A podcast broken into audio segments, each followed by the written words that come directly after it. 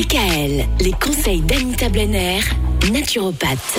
Anita, cette semaine, on parle du végétarisme ou comment et pourquoi réduire sa consommation de viande? Aujourd'hui, on va parler de l'impact du végétarisme sur l'environnement.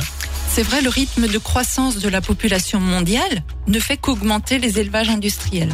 Et ça perturbe les écosystèmes. Alors en premier, il y a la déforestation.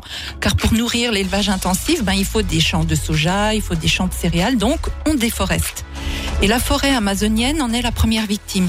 La forêt amazonienne perd toutes les 7 secondes l'équivalent de la superficie d'un terrain de foot.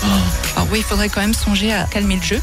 Également pour l'eau, pour produire un kilo de bœuf, il faut 15 500 litres d'eau. Ça équivaut en fait à une année de douche pour un être humain. Et pourquoi? Parce que les céréales que le bétail va manger, le fourrage, Ah, etc. donc on parle ben, de l'élevage même voilà. de l'animal. D'accord. Voilà. Ok. Et ben, il faut arroser ses champs. euh, il faut après euh, penser à nettoyer euh, les étables, les abattoirs. tout ça a un coût en eau qui est mais énorme. 15 500 litres d'eau pour un kilo de bœuf. Il y a également la consommation d'énergie. L'élevage intensif est très très énergivore. D'abord, il faut faire grandir l'animal dans les élevages, donc il faut beaucoup de chauffage, encore une fois de l'eau, de l'électricité. Après, il faut le transporter de l'élevage vers l'abattoir, de l'abattoir vers le conditionnement et du conditionnement vers la distribution, la chaîne du froid et j'en passe. Et en termes de rejet de gaz à effet de serre, un kilo de viande de veau équivaut à un trajet en voiture de 220 km. Ça, ce sont des chiffres qui sont assez éloquents. Et puis en plus, moi, ils m'énervent. hein. 50%.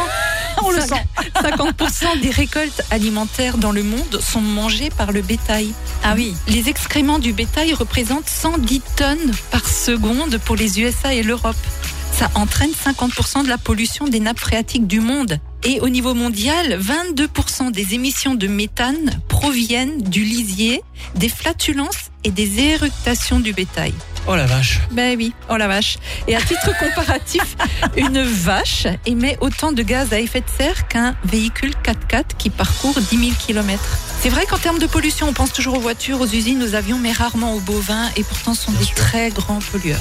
Ben, Oui, comme quoi. Comme quoi, oui. Bon, demain, on va parler de l'impact du végétarisme sur notre organisme. DKL. Retrouvez l'ensemble des conseils de DKL sur notre site internet et l'ensemble des plateformes de podcast.